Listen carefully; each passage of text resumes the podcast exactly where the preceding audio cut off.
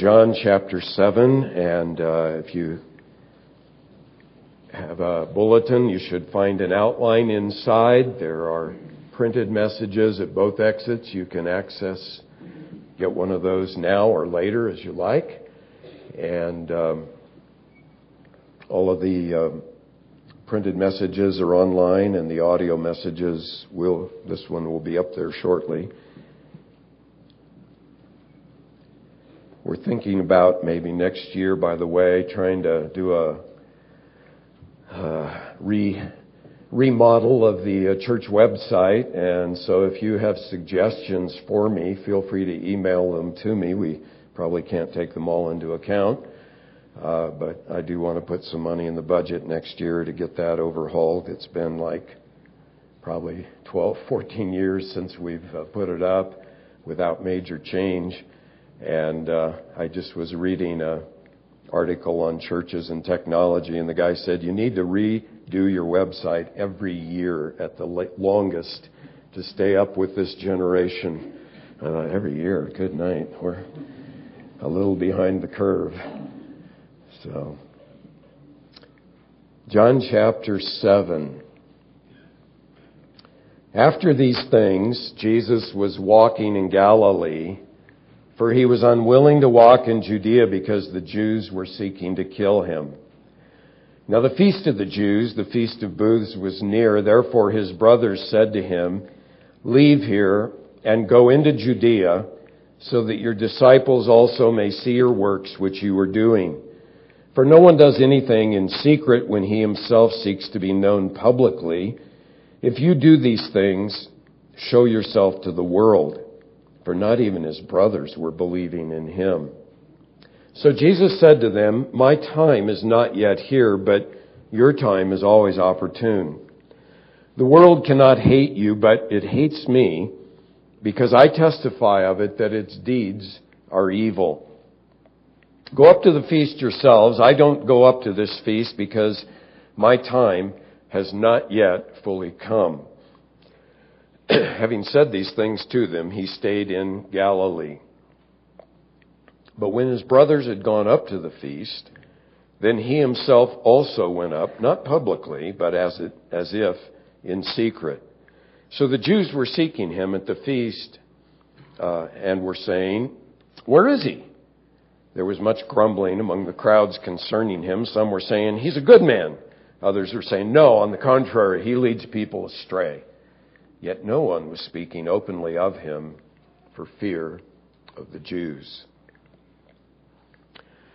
Dr. James Boice, who was the, the late pastor of the 10th Presbyterian Church in Philadelphia, tells about a time when the staff of his radio program went out on the streets of Philadelphia and uh, asked people the question, Who is Jesus Christ?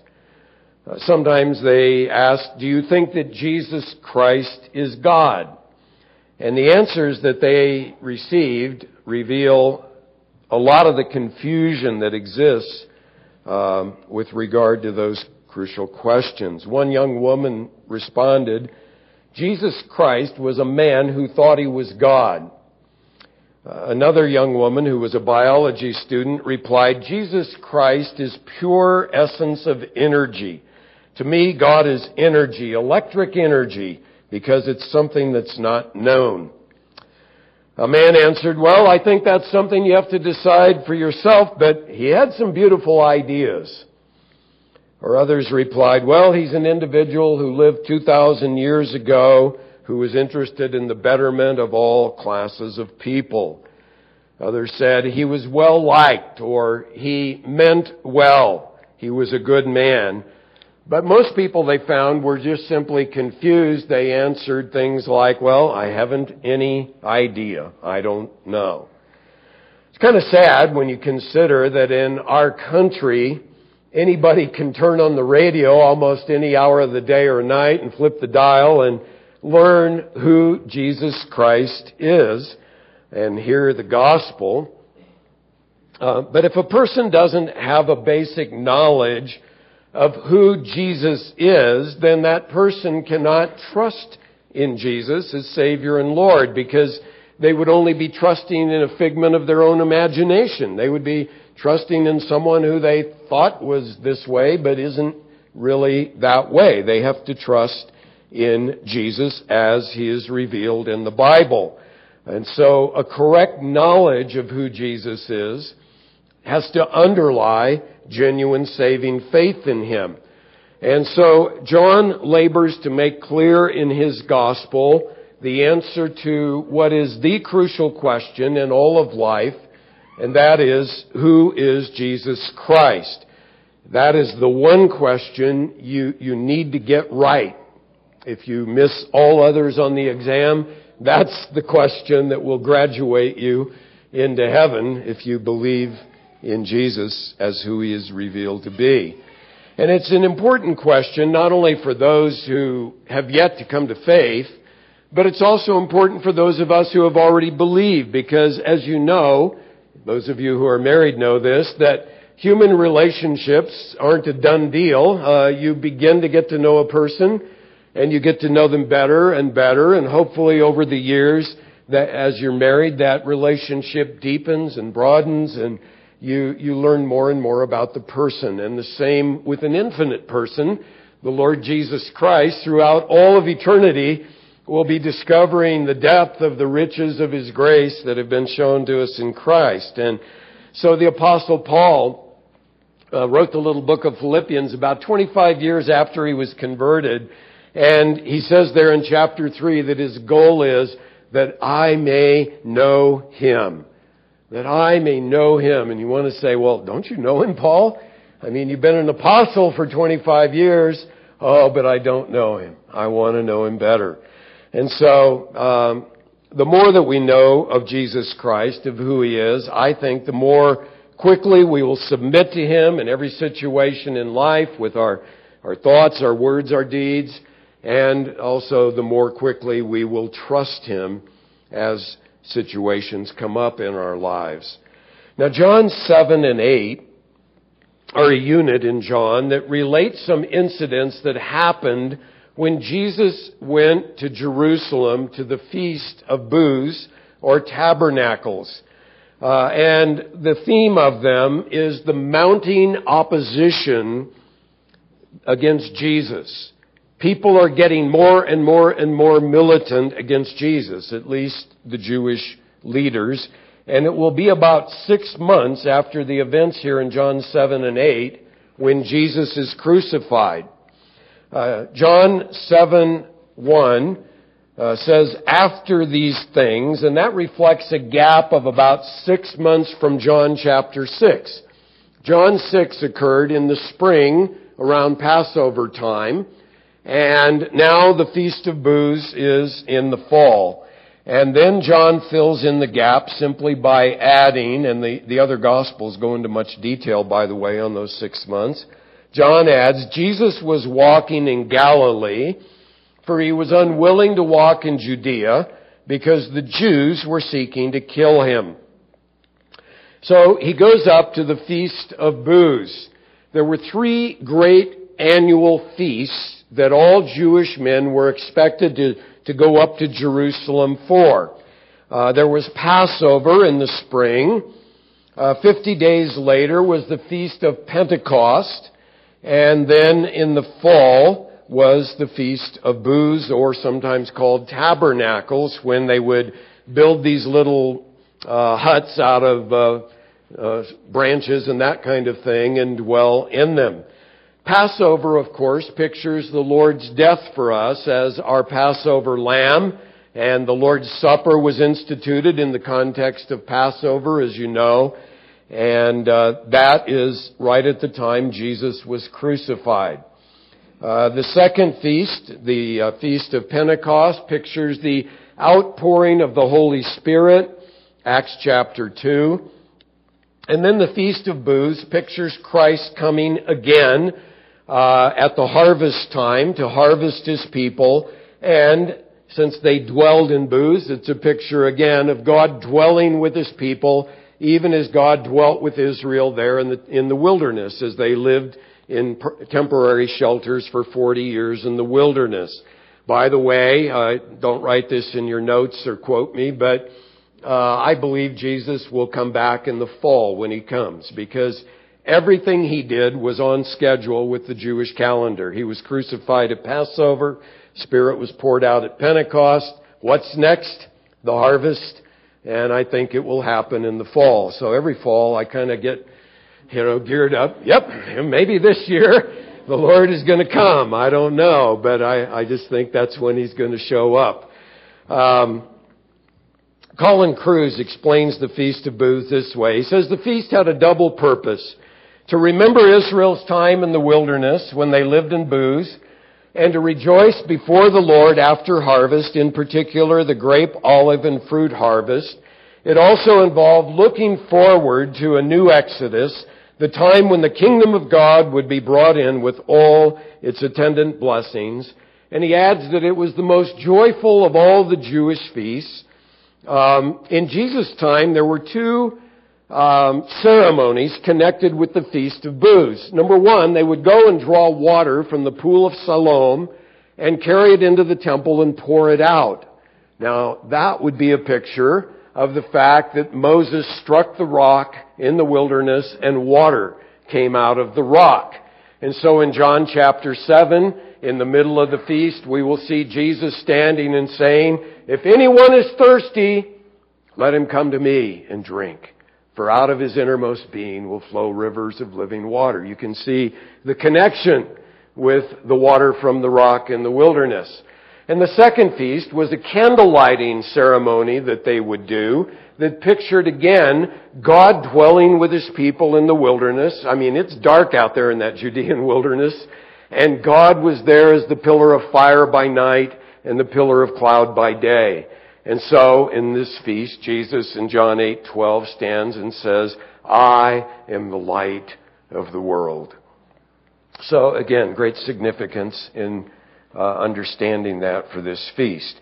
Now on one level, John 7, 1 to 13, the verses we're going to consider today, are simply an introduction to the rest of John 7 and 8, but also it reveals to us some wrong views, some views of unbelief that we want to avoid, uh, as seen here among the Jewish people, including, we'll see, Jesus' own brothers, but also, I believe, if we look carefully, we can see who Jesus is, that He is both Messiah and Lord, and that, of course, fits in with John's overall purpose for his book, and that is, he wants you to believe that Jesus is the Messiah, the Christ, the Son of God, that is, that He is the eternal Lord, uh, God in human flesh, so that believing in Him, you might have life in His name.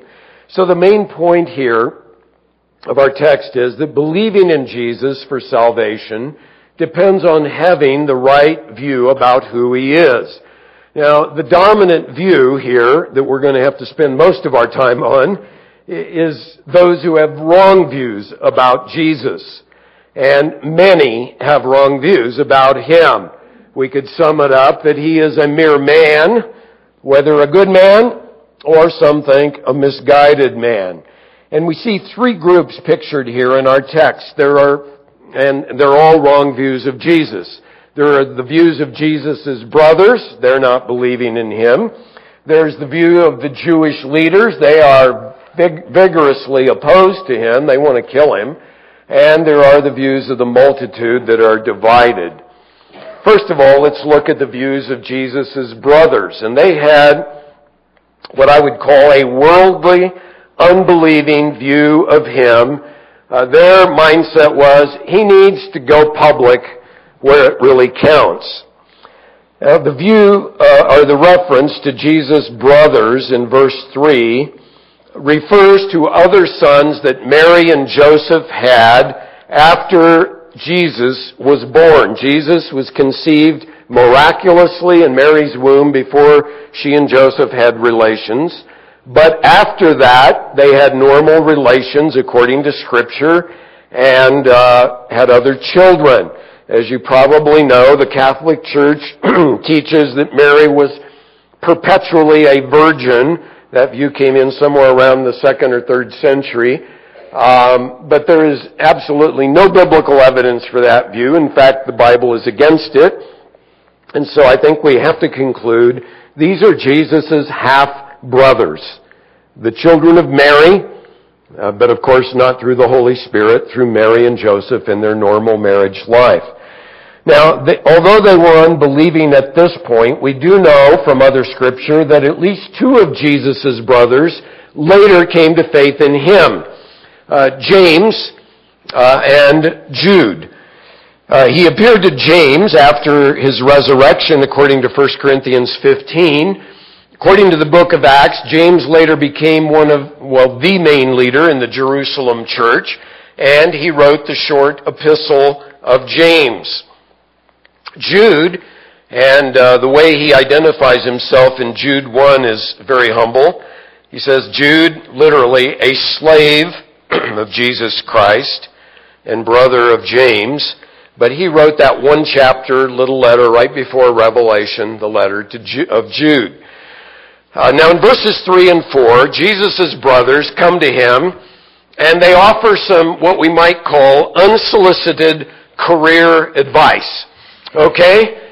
Here's how you can make it, Jesus, in your career. Leave here and go into Judea so that your disciples also may see your works which you are doing. And then they give their rationale. For no one does anything in secret when he himself seeks to be known publicly. If you do these things, these things referring to his miracles, if you do these things, show yourself to the world.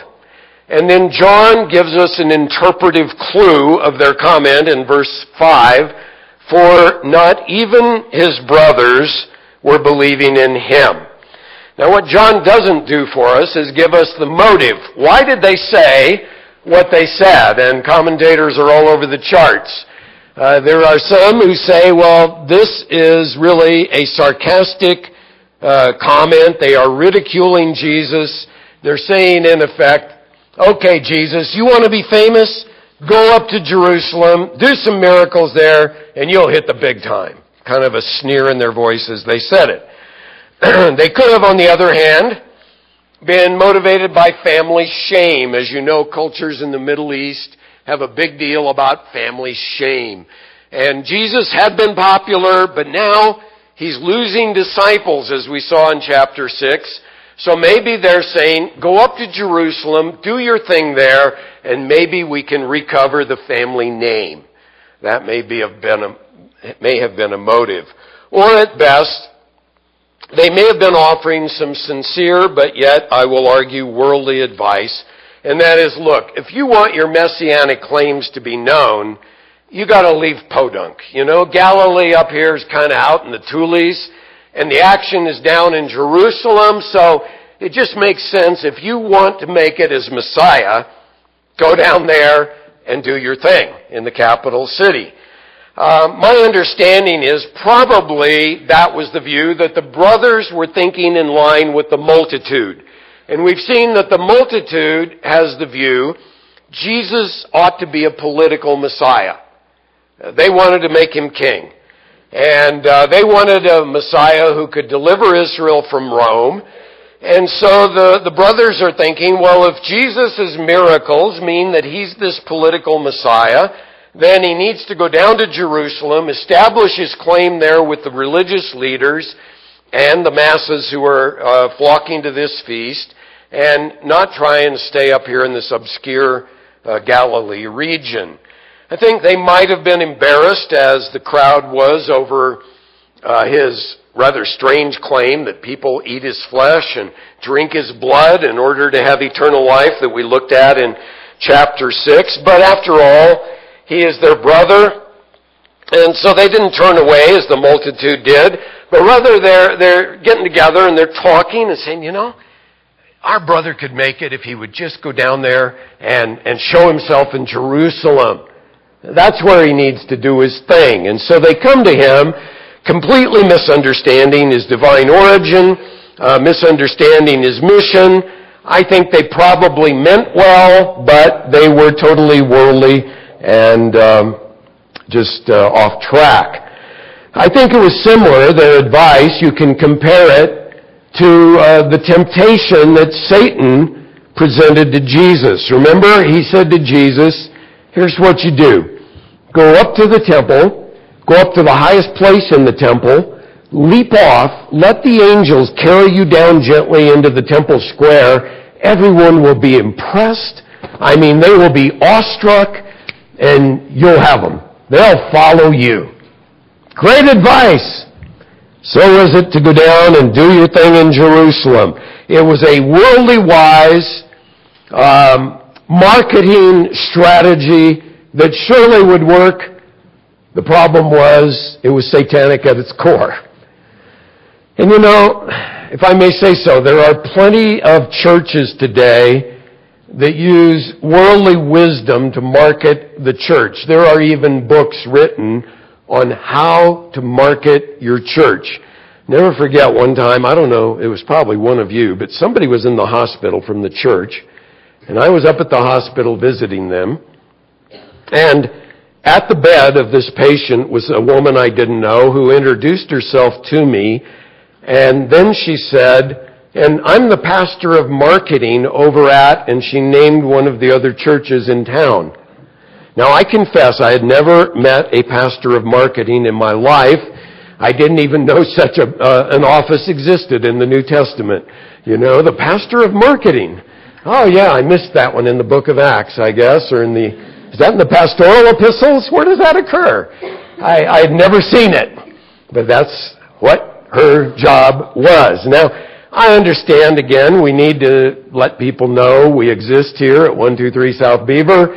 We need to let them know what time our services are, but it just strikes me that to have a pastor of marketing is a bit worldly wise and not exactly of the Spirit. I want to believe this, that if the Holy Spirit is really at work in Flagstaff Christian Fellowship, I pray and hope that the whole city in fact, the whole country will hear about it without us going out there and marketing it.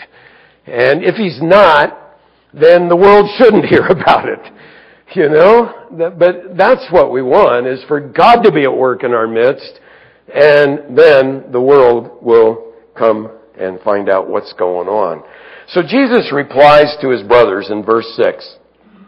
My time is not yet here, but your time is always opportune. Now I'll comment further on verse 7 in a moment there where he mentions the world's hatred. But then in verse 8, he tells his brothers, Go up to this feast yourselves. I do not go up to this feast because my time has not yet fully come. So he stays in Galilee after his brothers leave to go up to the feast. And uh, then, after they leave, he goes up, not publicly it says, but as if in secret. Now, note a couple of things. First of all, obviously Jesus is not lying to his brothers. Uh, there is a textual variant, and it has very good manuscript support, but probably it was a very early attempt to try to resolve what looks like a contradiction. Jesus says, I don't go up, and then he goes up. And so some early manuscripts read, I do not go up yet to this feast. If you have a, a King James or New King James Bible, that's your reading. Um, probably that's not original, but even if he said, I do not go up, the context makes it clear that he meant, I do not go up yet. I'm not going up with you guys, going up in public with the procession to the feast. Uh, I'm going up in the time and manner that my Father directs me to go up. And so John is showing us here Jesus' firm resolve, as he does all through the gospel, Jesus' firm resolve to say, I follow my Father's bidding. Remember in chapter 2, his mother said, uh, hey, there's no wine? And he said, what's that to you and me? My time has not yet come. And then he made wine. But he wasn't going to take his mother's bidding, he was doing the father's bidding. Same thing here. He is not going to follow the worldly wise advice of his brothers. He is going to follow the will of his Father in heaven. And so, uh, his brothers may have meant well, but they were not following the will of the Father. Also, let me just point out, and I'll mention it later as well, but this is an important truth and it's very sobering. You can be in very close proximity with Jesus. You can even know a lot about Jesus, and yet you can still be unbelieving and lost. Isn't that startling? That is something that ought to just make all of us go, whoa. Whoa. Here, here his brothers had grown up with Jesus. I cannot imagine what it would be like to grow up with a sinless brother. Can you? You know? He never sinned. And I don't know if they plotted as brothers, let's get him to do something wrong, come on. Uh, but it must have convicted them. I, I mean, at the very least, they must have thought, wow, we're not like he is. Uh, they undoubtedly now had heard his teaching. They knew that he had done many miracles. And by the way, in verse 4, when they say, if you do these things, it's in Greek what is called a first class conditional sentence. It, it kind of could be translated, since you do these things. There's no doubt about it. Uh, they knew he was doing miracles. And so they heard his teaching. They, they grew up with him, number one. They heard his teaching. They saw his miracles. And yet, John says, they still did not believe. And it strikes me that the application is you can grow up in a Christian home. You can see the godly example of your parents and of people at church. You can hear the gospel from the time you're a toddler and yet not believe. Wow. That ought to cause all of us to look at our own hearts. The second group, besides Jesus' brothers here, are the Jewish leaders. And the Jewish leaders had a hostile view of Jesus. Uh, they were seeking him, uh, but not so they could learn from him to believe, but so they could kill him. And when John here says the Jews in verse 1, verse 11, verse 13, he, he means the Jewish leaders. Jesus threatened their power. And when people get power, they like to hang on to power.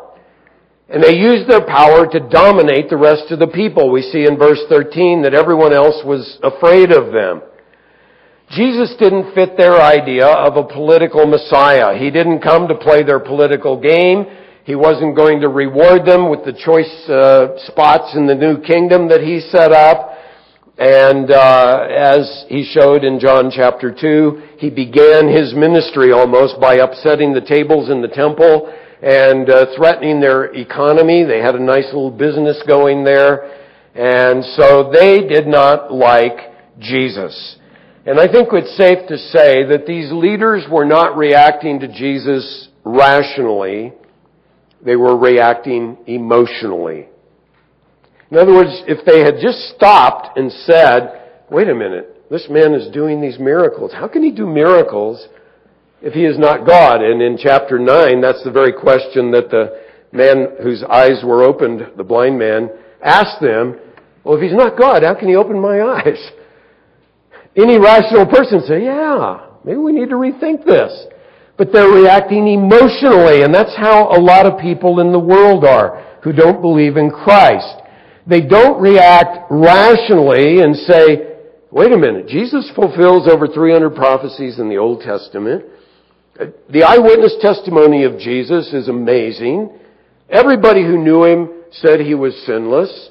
He, he was, he was killed and yet he was raised from the dead and there are many witnesses. Wow. Maybe we ought to believe in him. That would be the rational way to think. But people think, if I believe in Jesus, I got to give up my favorite sin. Ooh, I don't want to give up my favorite sin. And, if I believe in Jesus, I got to do what He says, not what I want to do. And they don't want to give up their plans. And so people react emotionally based on their sin because they don't want Jesus to rule or reign over them. The third group are the multitude. And they, they have what I'd call an inadequate and mixed view of Jesus. Some said he's a good man. And others said, no, he's leading the people astray. Verses 12 and 13. There was much grumbling among the crowds concerning him. Some were saying, he's a good man. Others were saying, no, on the contrary, he leads the people astray. Yet no one was speaking openly of him for fear of the Jews. Now grumbling here, I think, has the nuance of quietly debating among themselves. Uh, we read that they were afraid of the National Security Agency, so they didn't say anything about Jesus out loud, you know. Big Brother was listening in on their phone calls and reading their tweets and all of that, and so they're kind of, no, no, no. You know, they're going back and forth. Uh, some of them, they said, and both camps, by the way, were wrong. Some said he's a good man. You say, is that wrong? Yeah, because it doesn't go far enough. Certainly that's true. He is a good man, but it's like it's only a slice of the pie, not the whole thing. Um, John Stott in his book Basic Christianity points out, if Jesus was not God in human flesh, he could not have been a good man. And here's why. He's always talking about himself. Always. Have you ever been around somebody like that? All they do is talk about themselves and they make grandiose claims. You know? Uh, Jesus said, if you don't believe in me, you don't have eternal life. And if you do believe in me, I will give you eternal life. Good night. If a mere man said that, you know, we all roll our eyes and go, this guy isn't all there. Uh, Jesus claimed all of the Old Testament was written about me. How's that for a grandiose claim? You know, in John 5, that's what he told the Jewish leaders. You, believe the scriptures, but they were written about me. What a claim. He claimed in John 6, as we saw, I am the bread of life. If you come to me and believe on me, uh, you will have eternal life. John 7, we'll see that he will claim, if you come and drink of me, out of your innermost being will flow rivers of living water. This he spoke of the Holy Spirit, whom he was to give. Uh, in John 8, he could claim, I am the light of the world. Again, speaking about himself in grandiose terms, uh, you know, he claims in John 8, before Abraham existed, I am. How's that for a claim? You see what I'm saying? He could not be just a good man if he is not God in human flesh. He would be a deluded megalomaniac. We all would go of anybody else who would say that, this guy has lost it. You know, he needs to be put away before he does harm to people or to himself. Now the other camp, that didn't say he was a good man, they, they thought he was just leading the people astray. These are the traditionalists who say the ways of the fathers are good enough. We don't need this upstart telling us a new way. Let's just follow the way of Moses and, and the prophets. That's good enough. Jesus is a deceiver. Now think about it if Jesus is a deceiver, number one, he's a very good deceiver because he convinced many fiercely monotheistic Jews to believe, as the apostle John did, he is none the less than God in human flesh. And they believed it so strongly that most of them went to martyrs' deaths. On the other hand, if he was a deceiver, he was a very evil and bad deceiver because he convinced people, if you believe in me, you have eternal life. And there could be nothing worse than to deceive people into thinking, this is the way to eternal life, and they go to eternal judgment. I mean, that is the, the worst kind of deceit possible. And so both camps are in error, and both errors would result in people still being under God's righteous judgment because of their sins, because Neither camp believed in Jesus as Savior and Lord. Now you might ask the question though, well, why did these Jewish people, people who had the scriptures, who saw the prophecies about Messiah, uh, why did they, uh, after hearing Jesus claim, seeing Jesus' miracles, why did they not believe? And John gives us two reasons here. He shows us that the cause for wrong views about Jesus are either or both, he confronts our sin and we fear what others would think if we were to believe in him. He gives these two reasons. They hated Jesus because he confronted their sin, and they were ambivalent, unwilling to commit to Jesus because they feared the Jewish leaders who would expel them from the synagogue. Notice the first reason there in verse 7. The, the world cannot hate you, but it hates me, and here's why. Because I testify of it that its deeds are evil. We saw a similar thing back in chapter 3 in verse 20. For everyone who does evil hates the light. Jesus is the light. And does not come to the light for fear that his deeds will be exposed. And so, to come to Jesus, you have to allow Jesus to confront your sins. He knows everything about you. He knows every thought you have, every word you speak, every deed you've ever done. And to come to Him, you have to expose your life to the light and turn from deeds of darkness. John writes more about that in 1 John 1, where he says, you know, God is light, and Him is no darkness at all. And if we walk in the light as He Himself is in the light, then we have fellowship with Him, and His blood cleanses us from all sin. So we have to expose our lives to Jesus. Also, implicit in Jesus' words there in verse 7 is the truth. If you follow Jesus, you're not going to be the most popular kid on the block. The world will hate you, just as it hates Jesus, uh, because they will see your godly life and it will convict or condemn them, even if you don't say a word. If you're honest on the job, if you're upright, if you don't gossip, you know, you, you do a faithful work, boy, you're going to convict everyone else. And they're not going to like you real well. They're going to say, oh, I wish I was like that. They're going to want to pull you into it.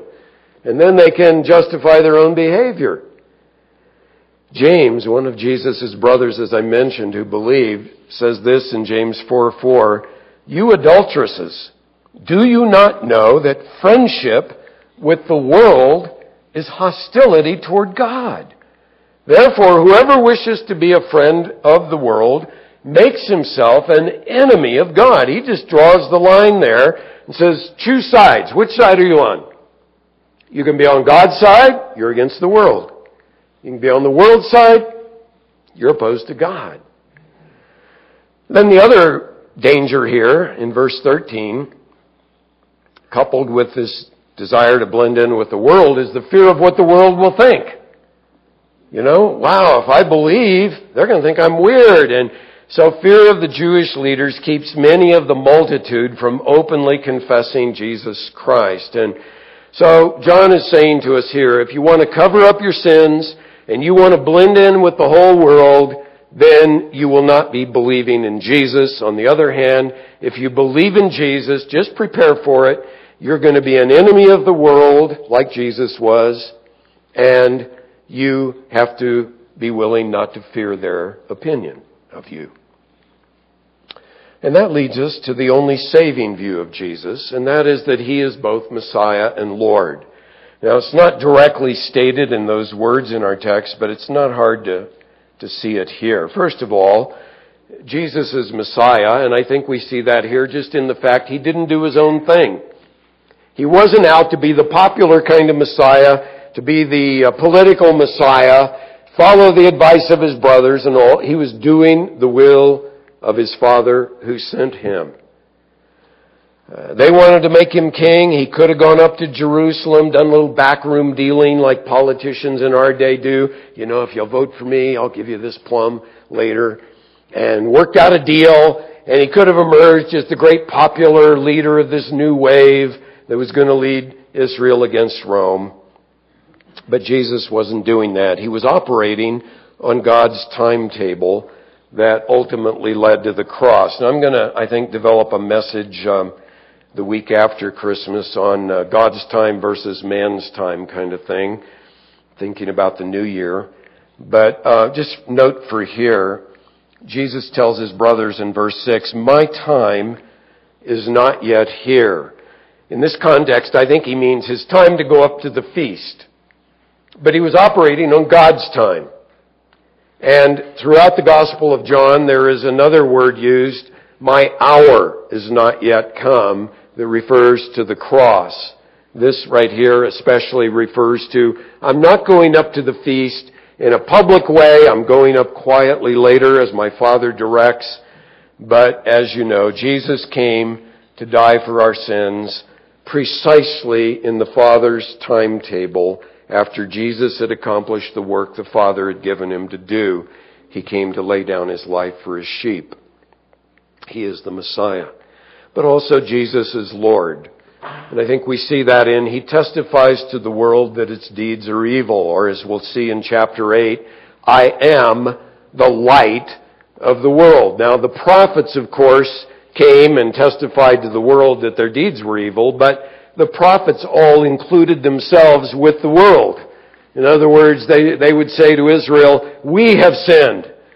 We need to repent. You read the great confession of Daniel, his prayer there in Daniel 9, even though Daniel was such a godly man, he, he always identified himself with the sins of his people. Jesus doesn't do that. He came as the light. John chapter 8 verse 46, he says, which of you convicts me of sin? Boy, that's opening yourself up, isn't it? Which of you can convict me of sin? I wouldn't want to ask that question. Uh, Jesus could. And then Peter testified, we saw last time, you are the Holy One of God.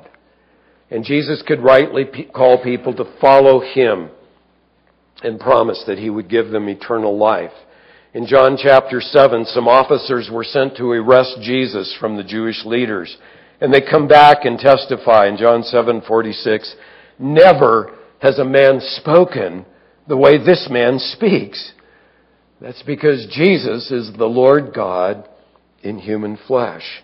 And so what I'm arguing is to be saved, you've got to have that basic view of Jesus. Granted, none of us know him fully.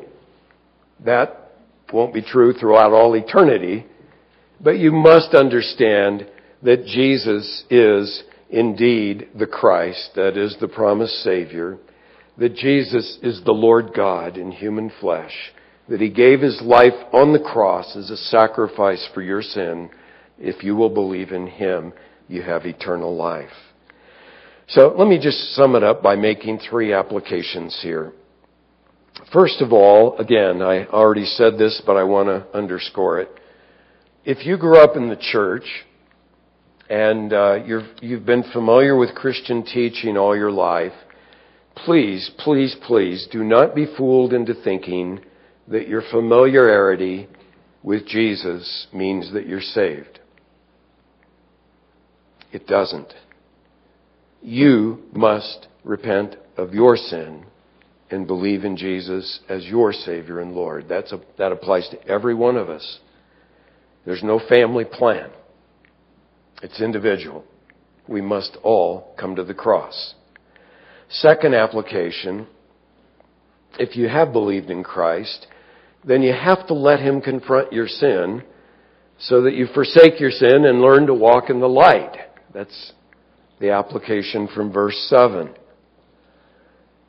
God's Word tells us how to think, how to speak, how to act. And I'll just say this, if you're, if you're not letting God's Word confront your sin, I mean by reading it often, and as you read it going, ouch, and, and turning from it, then you're not walking with Jesus. That's just the process of growing in Christ is you read the Word, you say, God, would you show me where my life is, is wrong, like David prays there at the end of Psalm 139. Search me, O God, know my heart. Know if there are any wicked deeds in me. Lead me in the way everlasting. And, that's how you grow, is letting the Word confront your sin. And then finally, just if you believe in Jesus as Savior and Lord, then declare war on the world. You are at war with this evil world. Don't blend in with it. And as James said, you're either a friend of the world and an enemy of God, or you're a friend of God and an enemy of the world. Or as John himself puts it in 1 John 2:15, do not love the world nor the things in the world. If anyone loves the world, the love of the Father is not in him. Wow. Let's pray. Dear Lord, Thank you for the Lord Jesus that came from the glory of heaven to this cruddy world. He was willing to wear that crown of thorns, to be beaten and spit upon, despised and mocked. And though he could have called legions of angels to deliver him, he came to lay down his life for his sheep. And thank you, Lord, that you've called us to yourself. I pray that as your people, we would all be distinct from this evil world. And Lord, I'm especially burdened if there's anyone here who grew up in church and thinks that just being a church going person and believing in general is good enough, that you would show them no, they must believe personally and bring them to saving faith in the Lord Jesus. We pray in His name. Amen.